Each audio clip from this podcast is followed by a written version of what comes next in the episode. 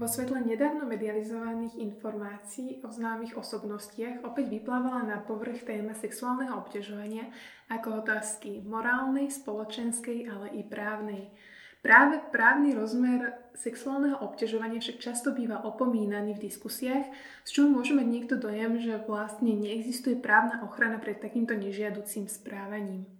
Toto je podcast advokátskej kancelárie Taylor Wessing. Moje meno je Kristýna Kešnerová a o sexuálnom obťažovaní na pracovisku sa budeme rozprávať s odborníkmi na pracovné právo Andreou Čupelovou a Tomášom Grelom.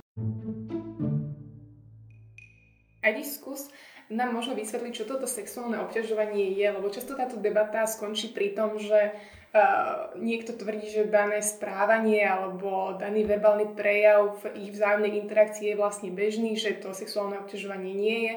A na konci dňa to potom vyzerá, že je to vlastne úplne čisto subjektívne ponímanie uh, sú nejaké také konkrétne hranice, kedy už možno povedať, že sexuálne obťažovanie to je, alebo naozaj to závisí od toho vzťahu tých dvoch konkrétnych e, ľudí, ako vlastne pracovné právo definuje sexuálne obťažovanie alebo vo všeobecnosti právo.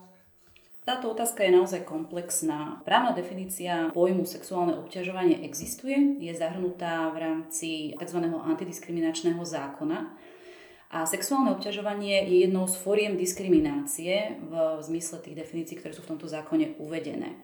Tá samotná definícia je pomerne zložitá, ale tak zjednodušene možno povedať, že musia byť splnené tri základné znaky na to, aby mohlo ísť v nejakom konkrétnom prípade o sexuálne obťažovanie. Prvý tento znak je, že musí ísť o verbálne, neverbálne alebo fyzické správanie, ktoré má sexuálnu povahu Druhý ten znak je, že úmyslom alebo následkom tohto správania je alebo dokonca len môže byť narušenie dôstojnosti určitej osoby.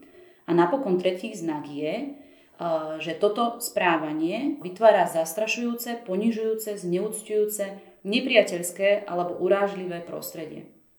Aj z tejto samotnej definície vidno, že je naozaj všeobecná a ten účel je jednoduchý, pretože má záujem pokryť pomerne široké spektrum rôznych správaní, ktoré u určitej osoby naplňajú všetky tieto tri základné znaky sexuálneho obťažovania. Na druhej strane, práve tým, čo som teraz povedala, je jasné, že tu pôjde do veľkej miery o rôzne vnímanie založené na subjektívnom vnímaní konkrétnej osoby. Jednoducho povedané, keďže jedným z tých základných znakov je, že to správanie je alebo môže narúšať dôstojnosť nejakej osoby, tak každá tá osoba má prirodzene uh, inú mieru uh, vnímania toho, čo už zasahuje do jej dôstojnosti a čo nie. Čiže ono nie je prekvapivé, že naozaj uh, toto je téma a treba povedať aj úprimne, že práve tá vysoká miera subjektivity nejakým spôsobom zásadne vplýva aj na to samotné riešenie tej problematiky sexuálneho obťažovania. Čiže tá miera subjektivity je dôležitá aj preto, že častokrát počujeme to, čo si povedala, že jednoducho niekto nepovažuje za sexuálne obťažovanie nejaké správanie preto, lebo ostatní kolegovia s tým nemajú žiadny problém a považujú to za zábavné. Takýto argument však neobstojí, naozaj je potrebné vždy vnímať to správanie v rámci toho konkrétneho prípadu a zamestnávateľ by mal to šetrenie uskutočniť tak, aby čo najviac objektívne zhodnotil, či tá konkrétna osoba naozaj mohla byť dotknutá sexuálnym obťažovaním a nemal by ako argument používať takéto typy, nazvime to, výhovoriek. Poviem to možno na príklade, že jednoducho spoločnosť ako taká toleruje sexuálne vtipy a považuje to v zásade za možno niečo vtipné. Niekto, niekomu to vadí viac, niekomu menej. To, že niekomu samotný vtip e, vadí, ešte nespôsobuje, že je to sexuálnym obťažovaním. Na druhej strane, ak už ten e, vtip e, so sexuálnym podtónom je prerozprávaný spôsobom, že je vlastne zosobnený v konkrétnom zamestnancovi, čiže napríklad ten zamestnanec je, je nejakým nástrojom pre rozprávania toho vtipu a tomuto zamestnancovi to vadí, tak jednoducho vo vzťahu k tomuto zamestnancovi môže ísť o sexuálne obťažovanie. Na druhej strane iný zamestnanec by to tak vnímať nemusel. Mhm, takže ty považuješ takúto formuláciu tej definície, že je taká široká vlastne za, za dobré?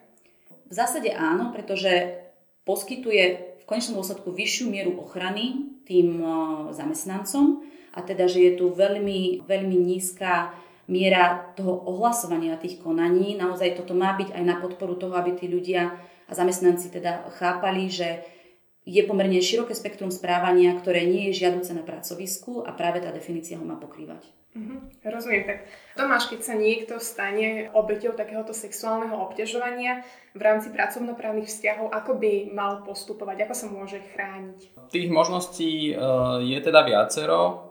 V prvom rade, ale uh, ako sme, ako už vlastne aj Andrejka spomínala, že naozaj je tam vysoká miera subjektivity, čiže konanie, ktoré pre jedného zamestnanca je ešte v pohode, druhý už môže pociťovať ako sexuálne obťažovanie. Čiže preto v prvom kroku je určite veľmi dôležité, aby e, tá osoba, ktorá je vlastne obeťou sexuálneho obťažovania, to jasne komunikovala tomu obťažovateľovi. Jasne dala najavo svoj postoj, že jej to je nepríjemné, že s tým nesúhlasí, či už e, teda verbálne alebo prostredníctvom teda nejakého e-mailu alebo podobne a vlastne teda vyzvala toho obťažovateľa na to, aby s takým konaním prestal. Vlastne ak takáto konfrontácia e, toho obťažovateľa nebude viesť teda k tomu, že s tým sexuálnym obťažovaním prestane, tak potom sú k dispozícii aj ďalšie možnosti.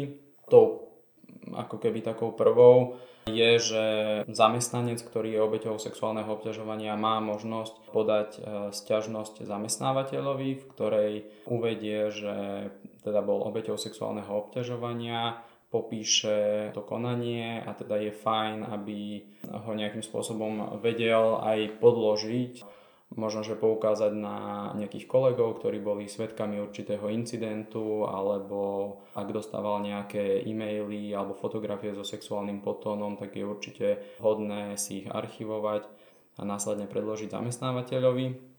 V prípade takéto sťažnosti zamestnávateľ e, je povinný bez zbytočného odkladu odpovedať, e, vykonať nápravu, upustiť od takého konania a teda e, odstrániť jeho následky. Samozrejme, výhodou tejto stiažnosti je, že ak zamestnávateľ k téme sexuálneho obťažovania pristupuje zodpovedne a uvedomuje si dôležitosť tejto témy, tak naozaj ten zamestnanec sa môže domôcť nápravy. V tom teda, že ak zamestnávateľ naozaj odhalí, že došlo k sexuálnemu obťažovaniu a kto e, sa ho dopustil, tak by mal Eh, vyvodiť konsekvencie voči tomu obťažovateľovi, čiže napríklad ho mm, upozorniť eh, na porušenie pracovnej disciplíny alebo teda v závislosti od intenzity toho konania aj pristúpiť k skončeniu pracovného pomeru výpovedou alebo okamžitým skončením pracovného pomeru. A je skutočne naozaj dôležité, aby zamestnávateľ dal najavo, že ak sa niekto dopustí sexuálneho obťažovania, tak bude potrestaný. Nevýhodou e, tejto stiažnosti je samozrejme to, že ako sme si už vlastne povedali, v tých pracovnoprávnych vzťahoch je tam e, väčšinou nerovné postavenie. A ak, to, ak toho sexuálneho obťažovania sa dopúšťa povedzme nejaký riadiaci pracovník, vedúci zamestnanec alebo teda šéf tej firmy, tak v takom prípade tento, ten, táto stiažnosť zamestnávateľovi nemusí byť účinná, keďže zamestnávateľ nebude mať e, záujem na jej prešetrení. Tak môže sa vlastne stať aj, že ten zamestnanec, ktorý sa dopúšťa toho obťažovania, tak môže mať nejaký bližší vzťah s tým zamestnávateľom alebo môže byť už v spoločnosti dlhšie. Jednoducho aj v prípade, že sa priamo ten e, najvyšší vedúci nedopúšťa toho obťažovania, tak nemusí mať záujem podniknúť nejaké kroky proti tomuto inému zamestnancovi, ktorý sa dopúšťa obťažovania. Čo, čo má vlastne v takom prípade ten, ten zamestnanec, ktorý je obeťou takéhoto obťažovania robiť, keď vie, že sa nedočká pomoci od svojho zamestnávateľa? Mm-hmm. Naša právna úprava teda e, pozná aj e, ďalšie e, spôsoby právnej ochrany v prípade sexuálneho obťažovania a teda vlastne ten zamestnanec potom napríklad má možnosť podať podnet na inšpektorát práce v takom prípade inšpektorát je povinný vykonať inšpekciu do 30 dní od doručenia podnetu, teda spravidla v tejto lehote a zároveň je povinný o výsledku inšpekcie práce bezodkladne informovať osobu, ktorá podala podnet. Tento podnet ale nesmeruje e, priamo voči obťažovateľovi, ale bude smerovať voči zamestnávateľovi a zamestnanec e, by mal vlastne tvrdiť, že tým, že zamestnávateľ neprešetril, nedostatočne prešetril tú jeho predchádzajúcu sťažnosť, tak mu vlastne neposkytol dostatočnú ochranu pred diskrimináciou alebo teda pred sexuálnym obťažovaním. Práve v takýchto prípadoch vlastne to by mala byť aj tá taká limitácia toho zamestnávateľa, aby nenastávali úplne zjavne také prípady, ako si Kika popísala, pretože prípade, že by naozaj absolútne neprešetril nejakú relevantnú stiažnosť alebo by ju prešetril zjavne nedostatočne, tak ten inšpektorát práce by v rámci tejto inšpekcie mohol práve toto pochopiť ako jeho porušenie povinností a tá pokuta by tam potom bola pravdepodobná. Ale rozumiem tomu, že teda musí tomu predchádzať tá stiažnosť, alebo musí sa zamestnanec pokúsiť tú situáciu riešiť najprv u zamestnávateľa. Nemôže len tak nad tým mávnuť rukou, že vlastne aj tak nič nezmôže, že ide teda rovno na ten inšpektorát, že aj pre jeho pozíciu potom v tom vyšetrovaní je asi lepšie, keď najprv sa pokúsi to vyriešiť, ako si ty Tomáš spomínal, eh, povedať tomu obťažovateľovi teda, že je mu nepríjemné takéto správanie alebo zaobchádzanie, potom to riešiť so zamestnávateľom až v ďalšom kroku, keď je toto neúspešné, tak vlastne to posunúť na ten inšpektorát. Určite áno, presne ako si povedala, že z hľadiska pozície toho zamestnanca je určite lepšie, ak sa to snaží najskôr vyriešiť priamo s tým obťažovateľom alebo prípadne so zamestnávateľom, až potom do toho zahrnie teda tretí subjekt, ktorým je ten inšpektorát práce, pretože ak by rovno vlastne prišiel na inšpektorát práce, tak mm, ako keby môže ten jeho podnet e, vyzerať e, menej dôveryhodne a tým pádom aj inšpektorát práce môže mať menšiu motiváciu k tomu, aby ho prešetril dôkladne. Rozumiem teda, že určitú formu ochrany poskytuje inšpektorát práce, ale predpokladám, že je možné obrátiť sa aj na súd. Áno, je možné obrátiť sa aj na súd. Konkrétne ehm, teda obeď sexuálneho obťažovania zamestnanec má možnosť podať civilnú žalobu podľa antidiskriminačného zákona, ktorou sa môže domáhať, aby ten obťažovateľ upustil od svojho konania, prípadne napravil protiprávny stav, ak je to možné, poskytol primerané zadozďučinenie a v poslednom rade môže žiadať aj náhradu nemajetkovej újmy v peniazoch, ak jednoducho ten zásah do jeho dôstojnosti bol naozaj natoľko intenzívny, že to nie je možné vykompenzovať primeraným zadozďučinením a tými ostatnými prostriedkami nápravy. Čiže áno, je tam tá možnosť podať e, žalobu na súd.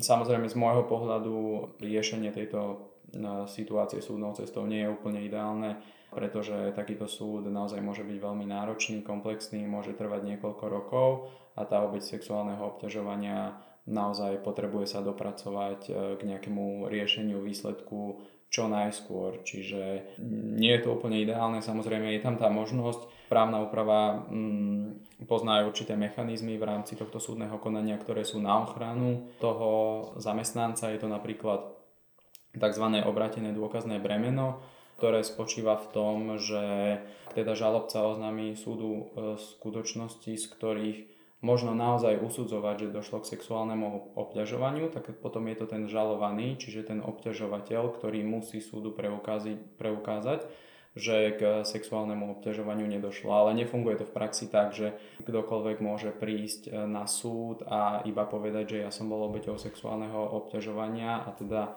nech sa druhá strana vyviní, ale skutočne aj tá samotná obeť e, naozaj musí súdu predložiť aspoň nejaké relevantné tvrdenia, dokumenty, fotografie, e-maily, z ktorých, kde je aspoň nejaký náznak naozaj toho, že skutočne bola, bola to obeťou.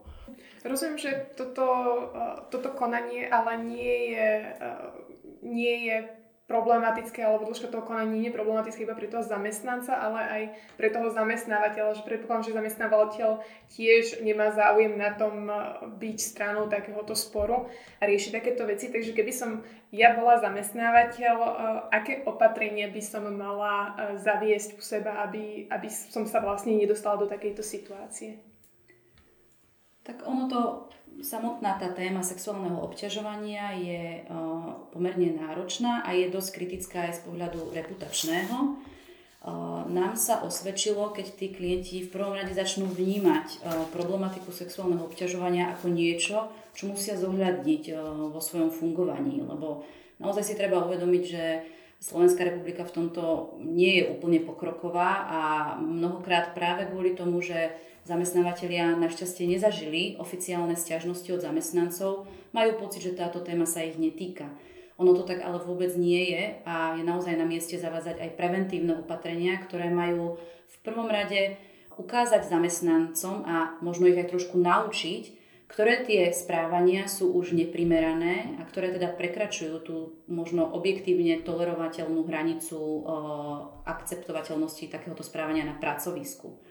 Takýmto nástrojom je napríklad usporadovanie nejakých workshopov, kde naozaj na názorných príkladoch tým zamestnancom ukážeme, čo už je nejakým spôsobom nepriateľné a takýmto spôsobom aj dosť eliminujeme v takom prípade tú subjektívnu stránku hodnotenia nejakého sexuálneho obťažovania a skutočne sa našim klientom, ktorí takéto kroky uskutočňujú, osvedčilo, že sa eliminovali prípadné také tie negatívne dôsledky potenciálneho sexuálneho obťažovania na pracovisku. Jednoducho tieto workshopy prispievajú k, lepšej atmosfére na samotnom pracovisku a hoci vždy pri tom prvom workshope možno tie, tie postrehy alebo tie názory zamestnancov bol, boli rozporúplné a možno sa aj necítili úplne komfortne pri tomto type tém, bolo vidno, že keď ten zamestnávateľ normálne pokračoval v tej svojej snahe uh, nejakej osvety zamestnancov v tomto smere, tak to aj oni začali chápať ako, ako základnú uh, náležitosť ich bežných pracovných úloh. Čiže určite workshopy. Uh, veľmi často je dobré k tej téme sexuálneho obťažovania samozrejme priradiť aj tie iné možnosti obťažovania, lebo sexuálne obťažovanie je jednou z tých možností a foriem. Zároveň je dobré si tých zamestnancov aj preskúšavať z toho na nejakej pravidelnej báze. Ono, zamestnanecký kolektív sa mení, čiže nejakým spôsobom naozaj zastabilizovať ten proces preškolovania zamestnancov o tejto tematike. No a potom v neposlednom rade je to určite, je určite vhodné, aby ten zamestnávateľ vytvoril u seba také prostredie, ktoré umožňuje zľahčuje tým zamestnancom prípadné to riešenie akýchkoľvek problémov v rámci sexuálneho obťažovania u toho zamestnávateľa. Lebo ako sme si povedali, tá téma je citlivá, treba pomôcť aj tomu zamestnancovi, aby to nemusel riešiť niekde inde a na druhej strane to chráni aj toho zamestnávateľa, ak bude vedieť naozaj vhodnými prostriedkami dosiahnuť tú nápravu, lebo ono si treba naozaj uvedomiť, že konečnom dôsledku je to veľmi dôležité pre toho zamestnávateľa, lebo ak je sexuálne obťažovanie prítomné na pracovisku, tak to de facto ohrozuje celý ten pracovný výkon zamestnancov, mnohokrát viacerých, a to už má potom priamy dopad aj na fungovanie zamestnávateľa. Tak na konci dňa je vlastne vyriešenie tohto problému v záujme aj zamestnávateľa, aj zamestnanca.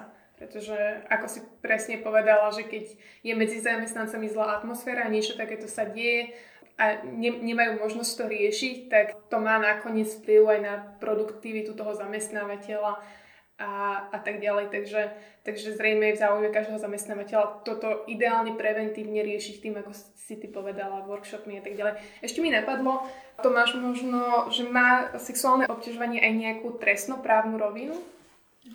Uh, je tam uh, možnosť podať trestné oznámenie, ak e, vlastne to sexuálne obťažovanie naplní skutkovú podstatu e, niektorého z trestných činov proti slobode a ľudskej dôstojnosti, ktoré sú vymedzené v trestnom zákone.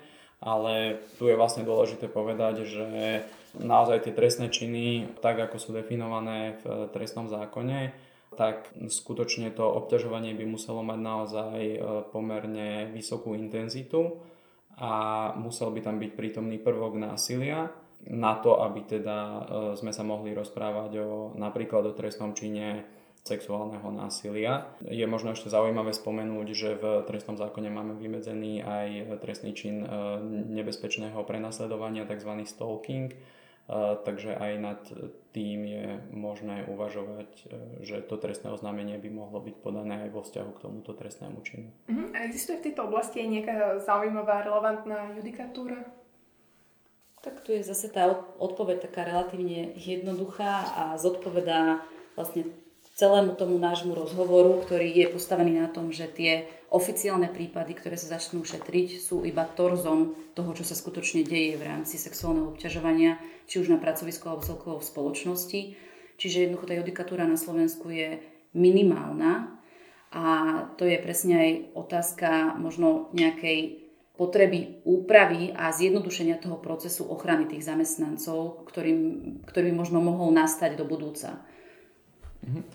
A z ak, môjho pohľadu m, mm, ako keby nie je ani úplne žiaduce, aby e, prípady sexuálneho obťažovania končili na súdoch, pretože ako som už povedal, naozaj e, tieto súdne procesy môžu byť e, veľmi komplexné, náročné, zdlhavé a nie je to ani v záujme zamestnanca, ani v záujme zamestnávateľa, aby sa niečo takéto e, naťahovalo niekoľko rokov.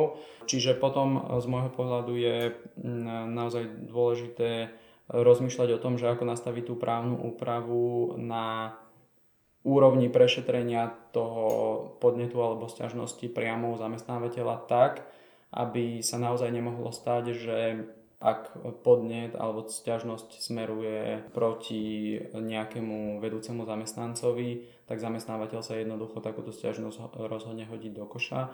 Čiže e, možno uvažovať aj nad tým, že by sa jednoducho tá právna úprava zmenila tak, že zamestnávateľia by mali povinnosť mať v rámci teda svojho podniku určitú autorizovanú osobu, ktorá by teoreticky mohla byť aj zvonku, ktorá by mala odbornú kompetenciu a skúsenosti na to, aby vedela prešetrovať takéto podnety a zároveň e, by zamestnávateľ jej bol povinný vytvoriť a utvárať podmienky na nezávislé prešetrovanie takýchto podnetov paralelu možno vidieť e, napríklad so zákonom o ochrane oznamovateľov proti spoločenskej činnosti, ktorý teda je známy tak, ako tzv. zákon o ochrane whistleblowerov a e, podľa tohto zákona sú chránení zamestnanci, ktorí sa v súvislosti s výkonom svojej práce dozvedia o korupcii alebo iný, iných protispoločenských javoch.